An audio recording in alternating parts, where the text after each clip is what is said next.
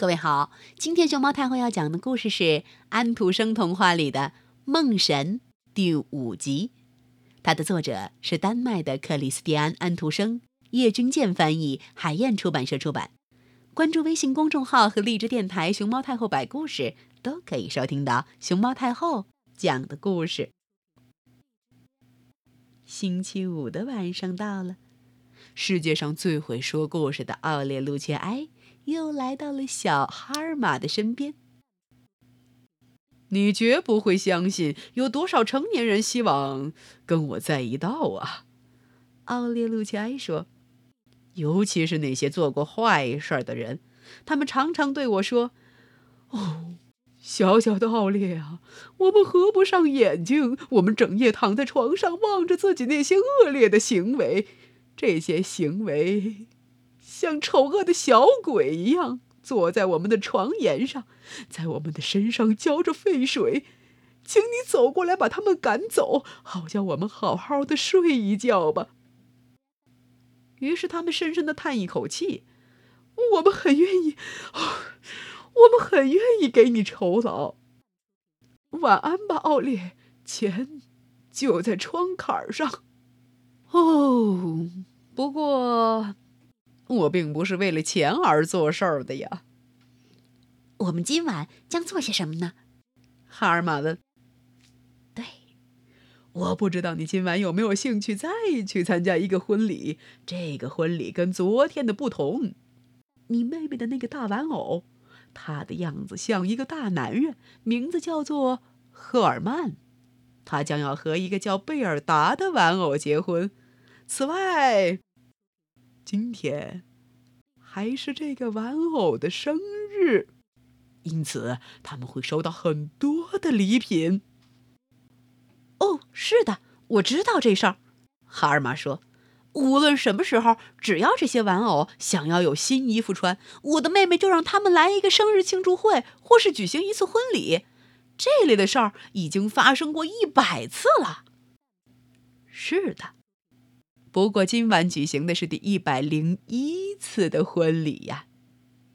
当这第一百零一次过去以后，一切就会完了。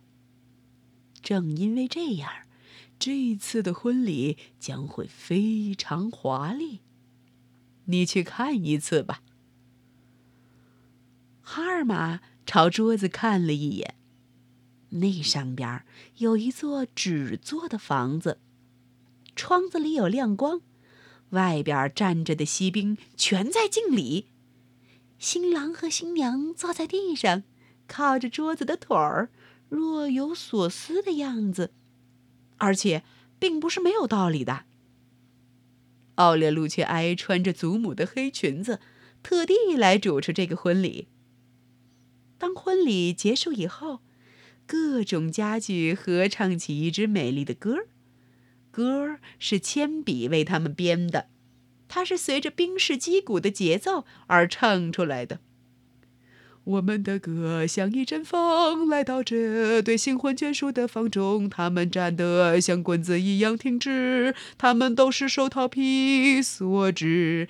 万岁，万岁，棍子和手套皮，我们，我们。在风中高声的和息，呜。于是，他们开始接受礼品。不过，他们拒绝收受任何食物，因为他们打算以爱情为食粮而生活下去。我们现在到乡下去呢，还是到外国去做一趟旅行？新郎问。他们去请教那位经常旅行的燕子。和那位生了五颗孩子的老母鸡，燕子讲了许多关于那些美丽的温带国度的事情。那儿熟了的葡萄沉甸甸的一串一串的挂着，那儿的空气是温和的，那儿的山岳发出这里从来见不到的光彩。可是那儿没有像我们这儿的油菜呀！呱呱呱呱呱哒，老母鸡说。有一年夏天，我跟孩子们住在乡下，那儿有一个沙坑，我们可以随便到那儿去，在那儿抓土。我们还得到许可，钻进了一个长满了油菜的菜园里去。哦，那里面是多么清脆呀！我想象不出还有什么东西比那更美。不过，这根油菜梗跟那根油菜梗不是一个样儿。燕子说。而且这里的天气老是那样坏。人们可以习惯于这种天气的。咕咕咕咕哒，老母鸡说：“可是这儿很冷啊，老是结冰。”那对于油菜是非常好的。老母鸡说：“此外，这儿的天气也会暖和起来呀。四年以前，我们不是有过一阵持续了五个星期的夏天吗？”哎呦，那时候天气是那么热，你连呼吸都感到困难。而且我们这儿还不像他们那样有有毒的动物。此外呀，我们这儿也没有强盗。谁不承认我们的国家最美丽，谁就是一个恶棍。